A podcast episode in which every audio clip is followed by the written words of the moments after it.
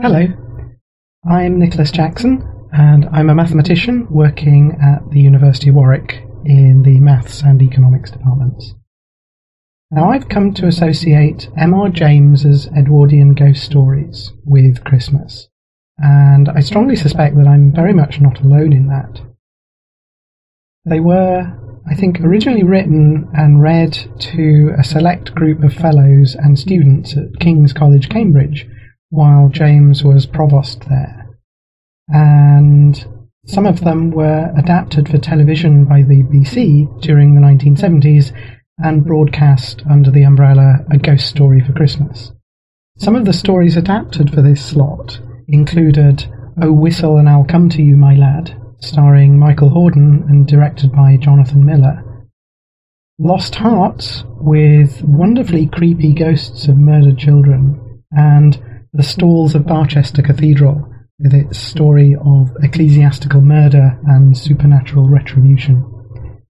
But the first one that I remember seeing myself wasn't at Christmas, but I think during a school holiday, possibly half term. Now I have a fragmentary memory of a man studying a map of a maze and looking closely at a blot in the centre that contained a terrifying vision of a demonic face. And it was some years later, having discovered an anthology of James's stories, that I found out what this memory was. It's a scene from Mr. Humphreys and His Inheritance, in which the title character inherits a house with a yew tree maze in the grounds a maze that at its centre has an ornate globe with a sinister origin and purpose. They're wonderful stories, they're just the right amount of scariness, but kept at a safe distance. Most of them refer to events that happened a hundred or so years before, maybe to someone the narrator once knew, or an acquaintance of an acquaintance, or recorded in an old journal somewhere. They're in some sense cosy ghost stories, the horror and spookiness is kept at suitably safe levels to provide the reader, or James's audience, with a gentle frisson of terror, but not enough to permanently traumatize them. And in most of them, lasting harm only comes to those who've actually done something to deserve it. Although an otherwise innocent scholar might suffer temporary fright as a result of their unwary curiosity, or by happening to be in the wrong place at the wrong time, the holidaying Don who inadvertently summons but manages to banish an unseen entity by blowing an old whistle. A museum curator who learns of a long ago tragedy from a sinister mezzotint. Or an academic on a walking holiday who sees terrifying images through an old pair of binoculars. They're relatively unscathed by their ordeals, and so are we readers. We're given a glimpse into a slightly more frightening world but we're reassured that none of these horrifying fates will actually befall any of us, as long as we refrain from black magic, murder, or unwisely disturbing forces better left alone. They're just right for a cosy Christmas reading in front of a fire. So, Danny, tell me about your favourite story to read at Christmas. Uh, The Dark Crystal? Mm-hmm. Yeah. And what's really good about The Dark Crystal? because it's one of my favorites. You showed me a classic DVD of uh, Jim Henson video about about the classic Dark Crystal. Mhm. And and so what what do you like about it? I like the the prophecy of the crystal with with Mother Aughra. Yeah. And is there anything else that's really good about it? about about um seven clans, about about all seven gelflings join their, their resistance. Sure, and you like to read the Dark Crystal too, don't you? Yeah. What do what do you read? I read um about three comics, and I join the Netflix series of the Dark Crystal. That's right. You so you've got lots of ways to enjoy your favourite story at winter time. Yeah. Do you want to tell me anything else? Oh yeah, I'll tell ya. Mm.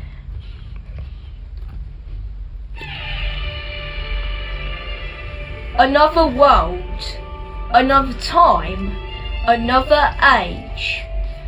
Thra. a mystical planet of a realm of the universe, and in its center the crystal of truth, the heart of Thra, and the source of all life. When the sense was land of the life of Mother Aughra created the crystal of the creatures. And that's why until that, seven Gelfling were joined together to make the seven clans of their assistance their hope. And it's from the snowy mountain of Ha'rar, the most cultural of the Gelfling, who owed everything from the seven clans, Brea.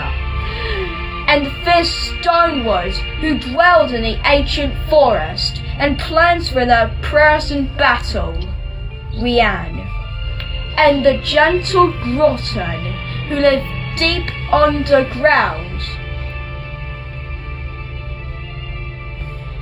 And that's why uh, one is very helpful with Grade named Deeps, who can help and forgotten. For uncultured centuries, they have always joined their resistance, and for all Freud lays together, but then, new beings came, not from far off friendly. Those are called from giant birds, names called the Skeksis.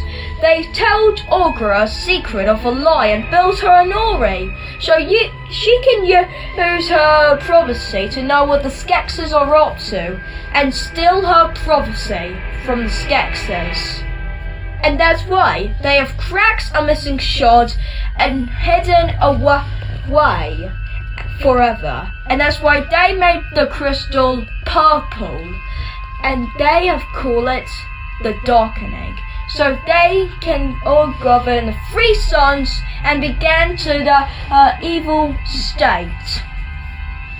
Well, thank you. That is amazing. We have an email of comment from DC, so thank you, DC. This is lovely. My favourite winter reading tends to fall into two groups detective fiction and horror ghost stories. Often around this time, for example, I'll reread Sherlock Holmes in The Adventure of the Blue Carbuncle, which is very seasonal, and there's quite a lot of wintry crime fiction out there. On the fantastical side, I usually read something like the ghost stories of M.R. James. I've just finished rereading his first two collections, which are, are a delight, and I'm going to follow that up with the, a collection of J. Sheridan Le Fanu's ghost stories. There's something about the dark months which goes with stories of ghosts, horror, and the plain weird. On that note, in recent years the British Library have published a number of collections under the heading of Tales of the Weird, which bring together some classic weird fiction as well as some that's not well known. Not all of it stands up well, but there are some cracking good reads there. There are two collections specifically themed around this season, and I aim to dip, dip into those over the next few weeks. Very best wishes and good luck for the coming year. Thank you, DC.